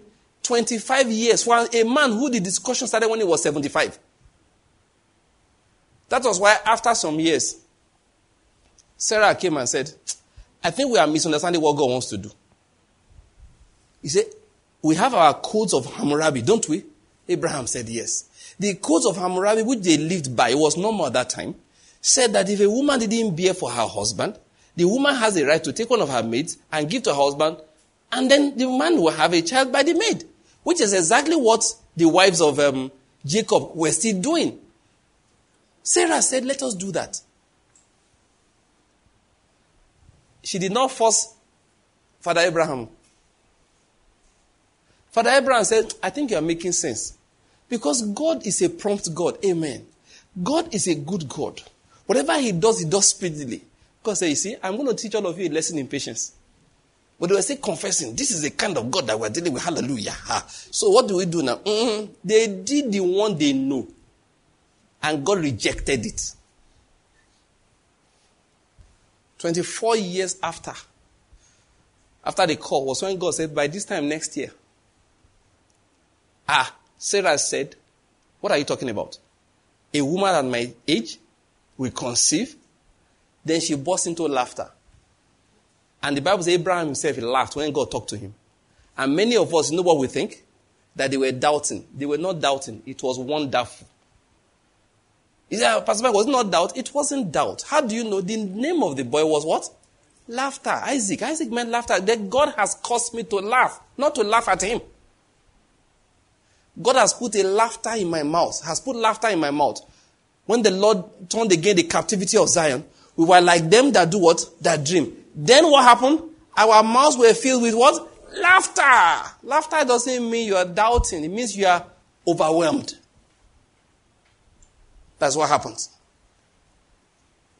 So sometimes God does something you didn't plan for. Listen to me as a child of God, your heart is listening. Two things you must be in my place. Listen to listen to what I want to say carefully. Listen carefully. If things are not going the way you planned, first, don't be alarmed. Let me just pray for you things will not go the way you planned in Jesus' name. Amen. Say amen. amen. Ah, I command you to have faith. Things will not go the way you planned in Jesus' name. Amen. What do you know? You don't know anything. Let me add a prayer so you can say it we can say the amen with confidence. Things will go for you the way God planned. Uh, you can receive that one easily. What I was trying to explain is that your plan is not always His plan. So if you make the first plan it jumps, don't feel bad. Just say you have discovered that is not the first, that's not the plan of God. You make the second plan it jumps, don't feel bad. Just say you have discovered that is not the plan of God. Keep on making plans. You have to keep busy. And they shall continue to jump until your plan aligns with the plan of God. I hope you're getting my point here. Sometimes, when it finally works, it was not your plan. You were sleeping. You've given up with planning. There was a plan. He said, bros, after I planned seven times, the Lord said, the righteous man fails how many times? Seven times. I I've done this seven, you don't complete. I'm not doing anyone again. And you know what happens? At that point, many times, that's when God gets up and starts his own. You know, some of us, the reason our plans must jump is the, to, so that God can exhaust our energy. When you have too much energy, you are competing with God. You know, God is, God said, let me drive. Say, no, I can drive. Oh, okay. So God, oh, no, God is in the steering, know. So, I, I, have you ever had that experience before? You know, there's experience as a passenger you've never driven before. It's a good one. There's experience as a driver you're always driving. There's a new experience when an experienced driver is now in the passenger seat in front. You need to get a. I don't know whether you're getting my point. You need to learn how to sit when somebody else is driving. You, you don't get it? If you have never driven, you don't know the difference. You just sit down there like a log of wood, there's no problem. Nothing's happening. then when they put in the driver's seat, it's another experience. Then when you have been in the driver's seat for a long time, they now put you in the passenger seat. It's a whole new experience to allow the driver to drive. it's learning. You have to learn it. That's, you, you are, that's how you are pressing brake. Yeah.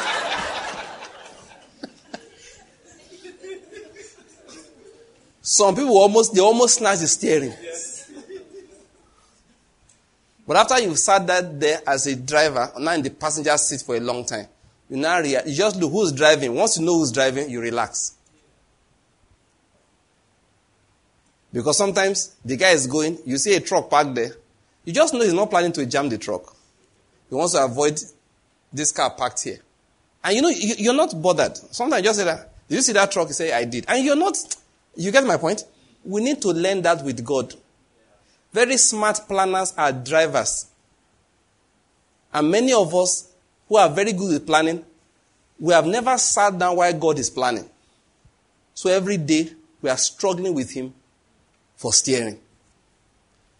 So that is the reason why He allows a lot of our plans to jam until we are frustrated, until we are thoroughly tired.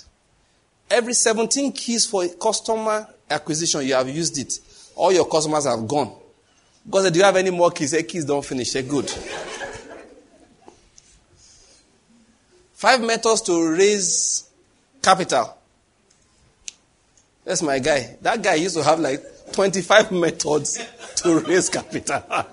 and he was still poor. You know of my point.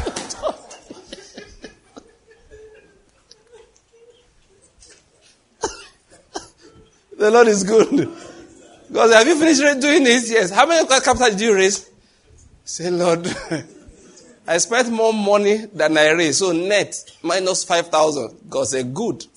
So there are days you now wake you up, say, get up, let's raise capital. I say, forget, there's no capital. Let me say this to you. What I want to say is very simple, but I know what I'm saying. Please learn to pray. Learn to commit your ways into the hands of the Lord. What He will do is that He will direct your path. Do you get my point? He will. Let me tell you what it means when He say will direct your path. Many of us are waiting for the Lord now said to me, Get up this morning and go to Guiro Junction. There is a man wearing white. He's waiting for you.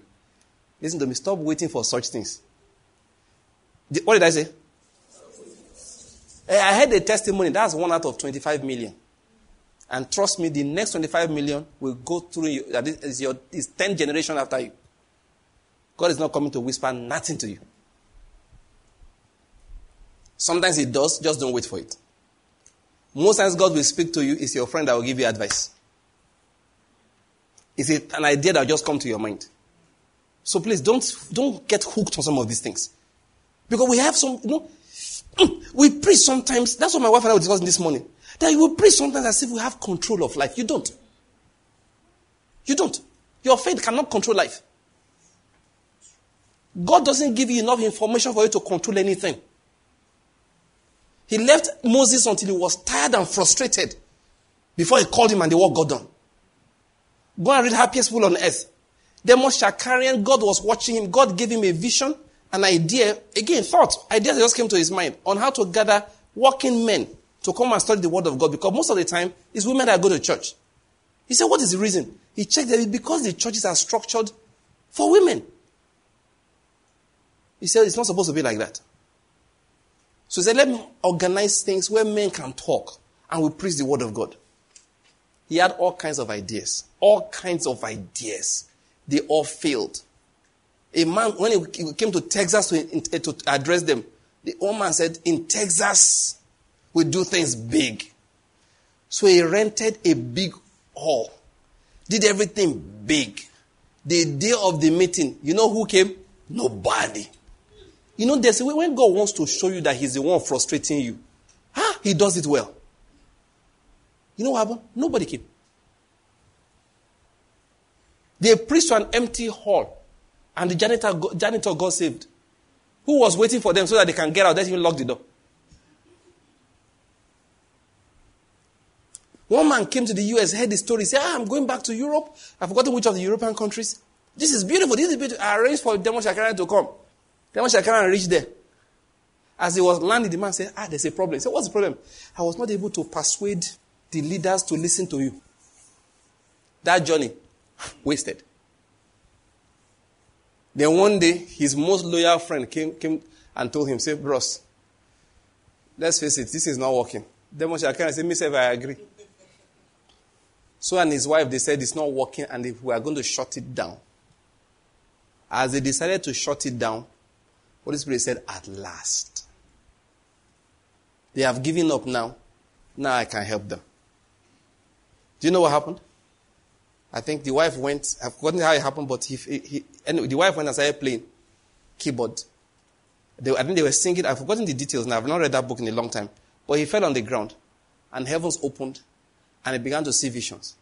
His wife that was playing on the keyboard did not see the visions, but she was prophesying. Her prophecy was a commentary on what she was seeing, what he was seeing. Basically, what the Lord said to them, now let me run my thing. Next morning, a man called him and said, I'm giving you a thousand dollars. Another man called, said, the Lord said I should make my press available to you so we can print magazine. That's a full, a full gospel voice. That magazine voice. That's how it started. One after another, people were calling, people were volunteering, people were agreeing to arrange meetings. You know what God just proved to him? He did not arrange this thing, I did it myself. So if your first plan collapses, rejoice. Rejoice. Rejoice. I began all of this and trying to explain something. to Young men, young women. Forget all this, uh, forget all this uh, drawing the kind of man I like. The man, the kind of man you like is not what you're supposed to draw. When you want to pray, what do you do? You go and kneel down and say to God, Who do you want me to walk with in this my life? Pray that prayer no matter how old or young you are. Pray it. Ask Him to send. I don't know whether you're getting my point. Forget the testimony of somebody. I, asked the Lord, send me a tall man or a yellow man or a black man. I like Pastor Banky's beard, so any man that looks like him is okay. Forget that. You, you, you've heard testimonies like that. Sometimes God reveals, no, God reveals things to people. Are you getting my point? No, sometimes He does, He does. In a flash, they, have, they had a vision. They did not even realize it. That vision burnt in their heart. They now come and testify that it's exactly what I asked for that God gave me. It's a lie. You ask for what God wanted to you to have. It's not the other way around. I hope you're getting my point. What happens is sometimes God just gives you a vision, a revelation. It burns in your heart. And you may not even know where it came from. The anytime you want to pray, that comes to your heart. And you pray about it. Do you get my point? Then you now come and testify and convince the rest of us. That exactly, I, I knew, I knew the woman would be from Delta State. I knew she would be from it. I knew she'd be like this. I knew, didn't know nothing. You did not know anything. What just happened was that you had a flash of revelation. And why did God do that for you? Because He knows say you are very stubborn. Now you are feeling spiritual. He gave it to you because of the stubbornness of your heart. That if I don't tell you ahead that the girl will be from Delta, you will have sworn that in our family we only married from Adamawa. You know, sometimes when God uses visions to persuade stubborn people, you will not be feeling spiritual. Then I say, you know, as a man of God, when you're fasting, amen, that is when you see vision sheets coming from heaven. It's only when you are stubborn you will not hear. If Peter was not that hard, hard, his head was not that hard, God doesn't, you think God has nothing else to do but to be sending shit up and down with animal on top of it? No, people will not be feeling spiritual. That is, the Lord spoke to me. He knows you are deaf. Nobody else can talk to you except they show you vision. And if you did not hear, you will have brought a sword, put it in your neck. Marry. Marry her by force. Say, Lord, if I don't marry her, because I will kill you. Say, okay, okay, I will marry, I will marry. Then those of us who didn't get vision, just because, men, we don't have your problems.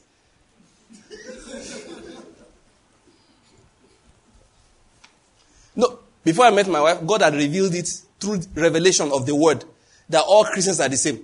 Whether you're from Gongola, that's Adamawa Taraba, or you're from uh, Imo and Abia, or you are from uh, Western Nigeria or Abuja, you don't know where you are from, whether you are Nasarawa or this one, you know.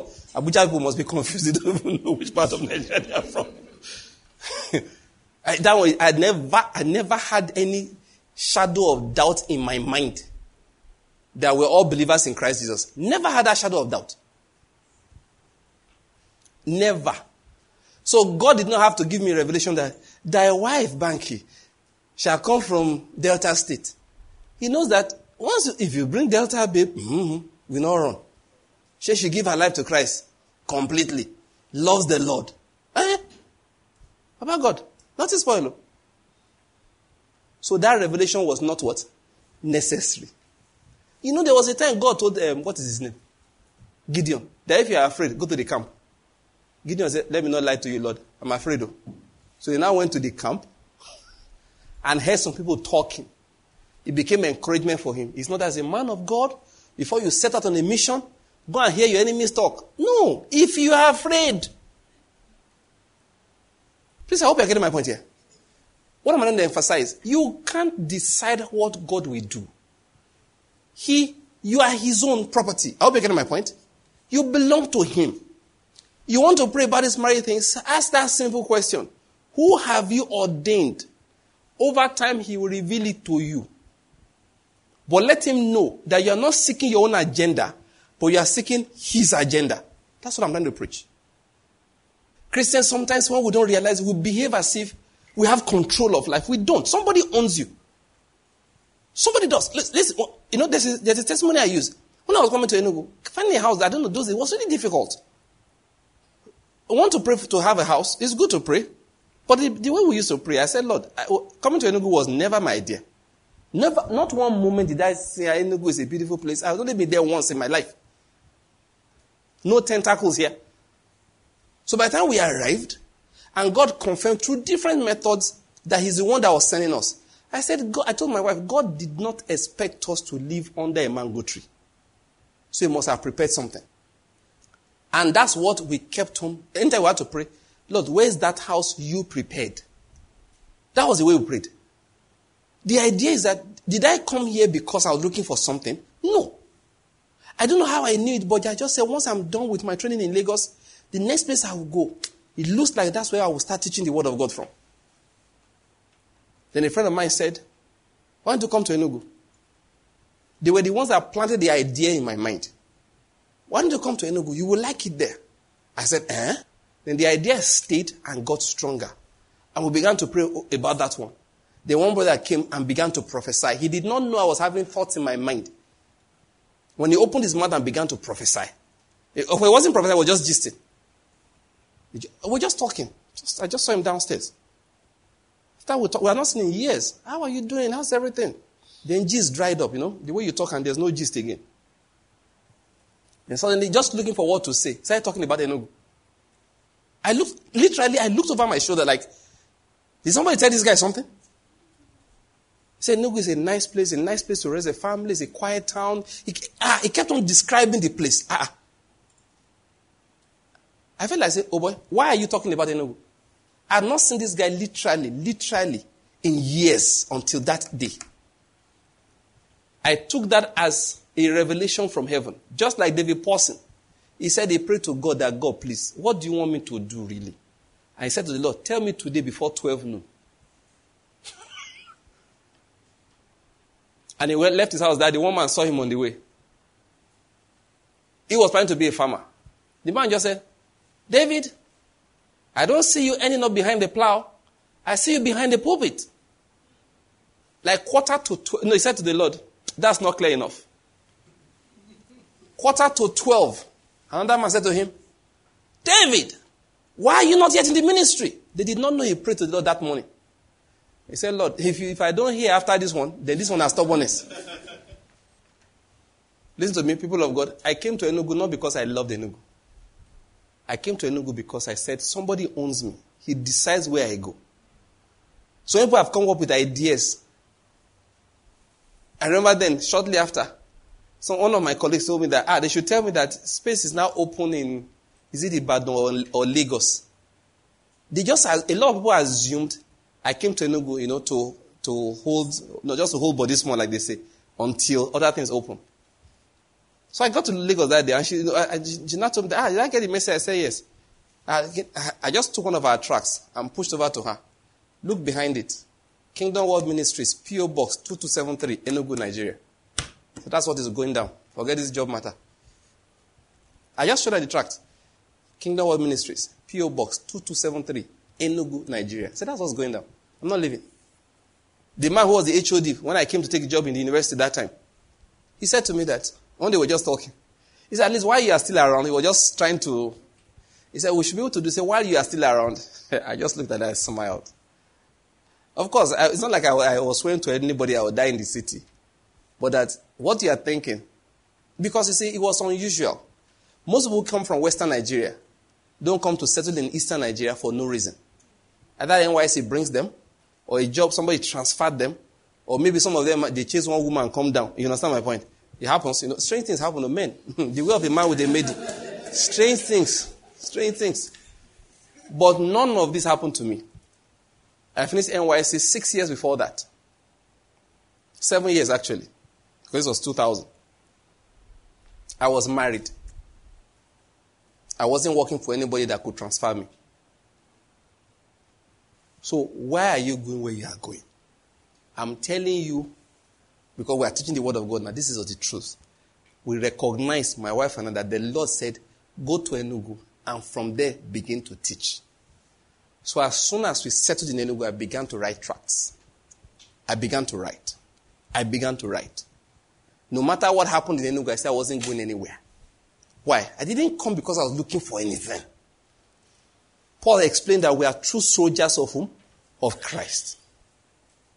So stop this kind of idea of let me look for the man that's best for me, the woman that's best for me, the job that is best for me, the city that is best for me. That's not Christian thinking. You're still thinking that salvation is low level. Think redemption level.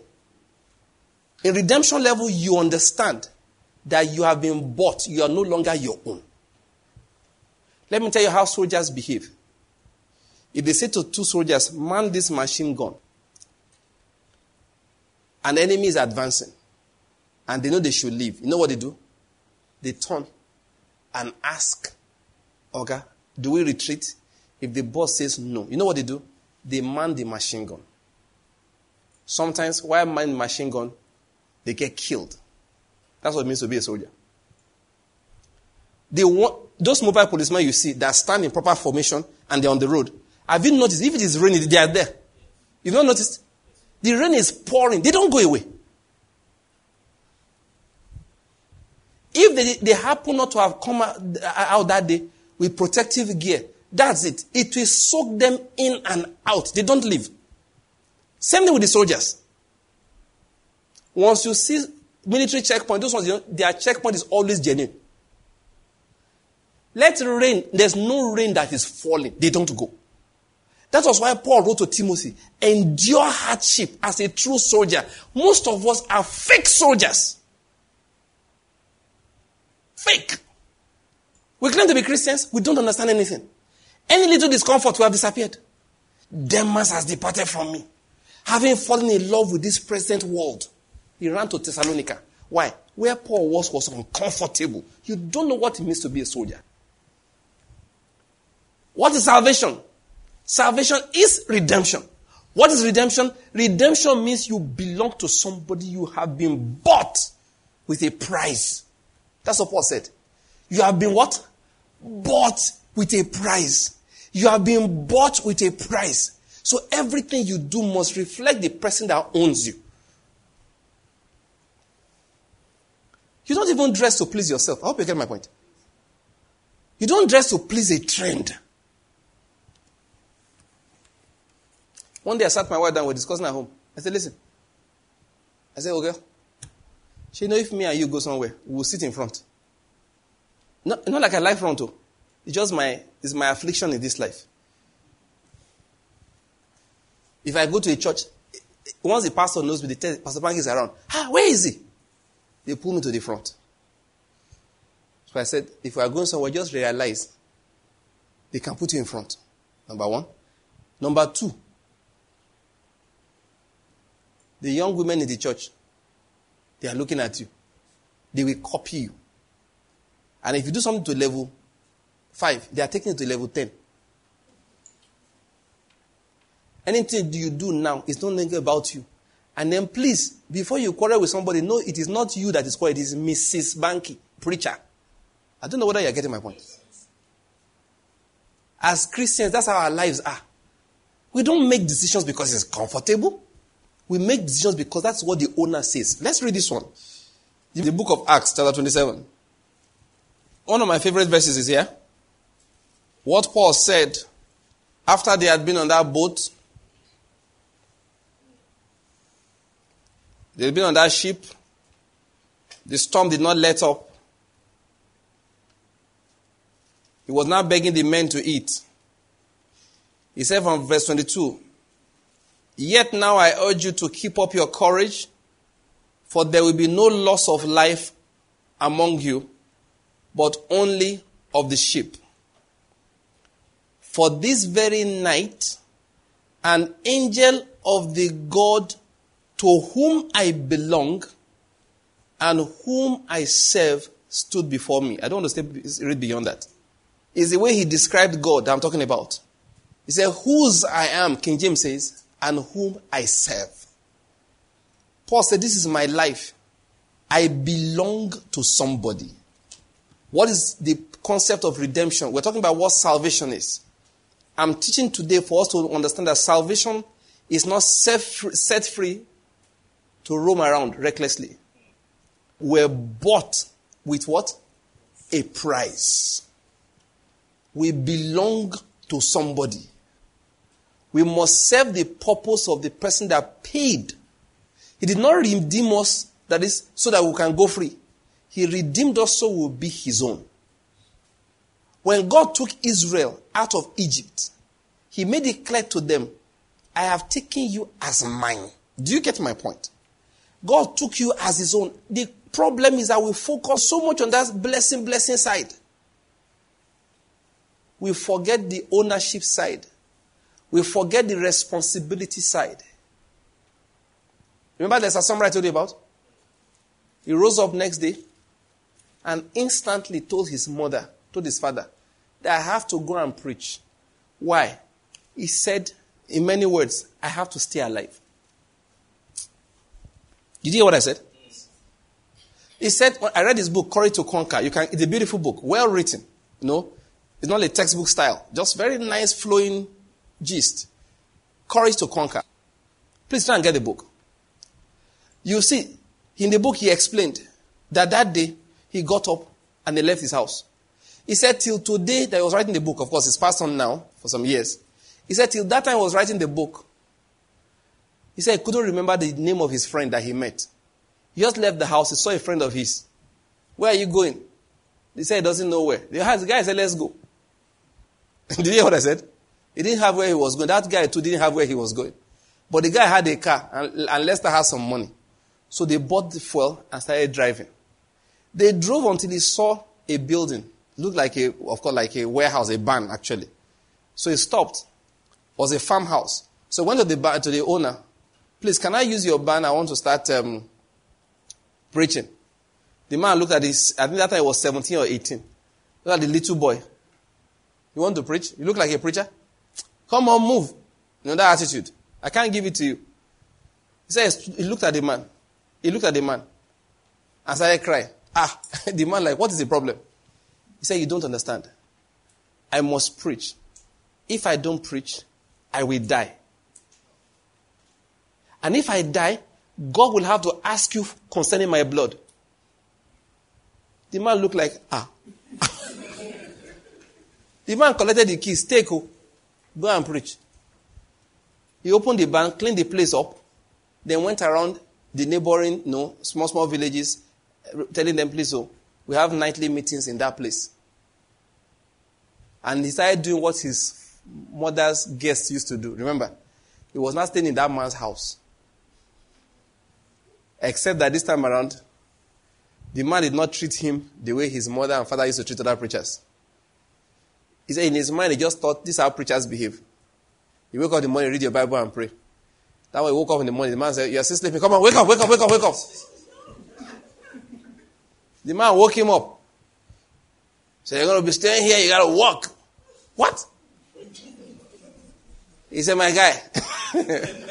I'm not saying my guy. He said, Go slop my hogs. That's what I heard the expression for the first time. Ready for this? Slop my hogs. Hogs as pigs. He said, What do you mean to slop hogs? He said, The whole day, all the rubbish, the remnant of food, that pigs eat anything. So they pack everything there. If you eat a bar, you not finish them, put them inside there. If you're eating chicken, you put them inside there. If you are, you come out, you cut a fresh corn, you, you put, everything is put in one big basin. So you can imagine what it looked like in the morning. That was his job every morning to carry the thing and go and feed the pigs. That's what he was doing for some days. He stayed there for I don't know how long, preaching to those people. He said, I didn't care whether they believed or not. I didn't care whether they lived or died. He said, I needed to preach to stay alive. That it took him years to have love for lost souls. Initially, all he was doing was preach to stay alive. It may look like it was not a good thing, but it's a right attitude to start life with. Understand that I do the work of God to stay alive. Why? Because I belong to somebody. This life has not been given to me to drive the latest car. It has not been given to me to use, to use the latest iPhone or is it Note 20?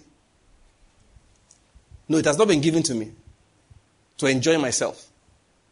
It has been given to me to do a purpose. Listen to me, let me end it here. When you give your life to Christ, one major thing that God, that Jesus is doing for you is that He's reuniting you with the purpose of God for your life. Let me say that again. When you give your life to Christ, one thing Jesus is doing is to reunite you with the purpose of God for your life. God does not invent a purpose after you give your life to Christ. No. Sin took you away from the purpose of God. And many people are walking around life recklessly, aimlessly. The purpose of their lives can never be discovered. Because the only person, the only person that can unite you with the purpose of God for your life is Christ Jesus. So that was what God did to Paul. At a point in time, when Paul, you know, that time Paul was doing everything he was doing. You know what Jesus was saying? That is my apostle to the Gentiles. That's my chosen apostle. That's my chosen apostle. Now, let me just say this. It does not mean that Paul could not have refused. God doesn't force you. Lester Sumrall could have taken that casket, but that casket will have been buried in it. He could have. But why should we do that? Why do we choose a casket? What should we choose? That Bible. Life. Not all of us are going to be preachers. But all, of course, all of us will testify for the Lord Jesus Christ. Somebody say amen. amen. All of us. But the, whatever it is that God has ordained for you to do, you have been given life to do it. As part of salvation, therefore, it's not just to claim, I'm rich, I'm the head, I'm not the tail. You know, I believe that we, quote, we, we, we declare it here all the time. But realize that God, the purpose for my life, I ask of you, may I never miss it. That is what salvation is. Let's bow down our heads to pray. Let's bow down our heads to pray. Let's say, Lord, lead me in the path of my destiny.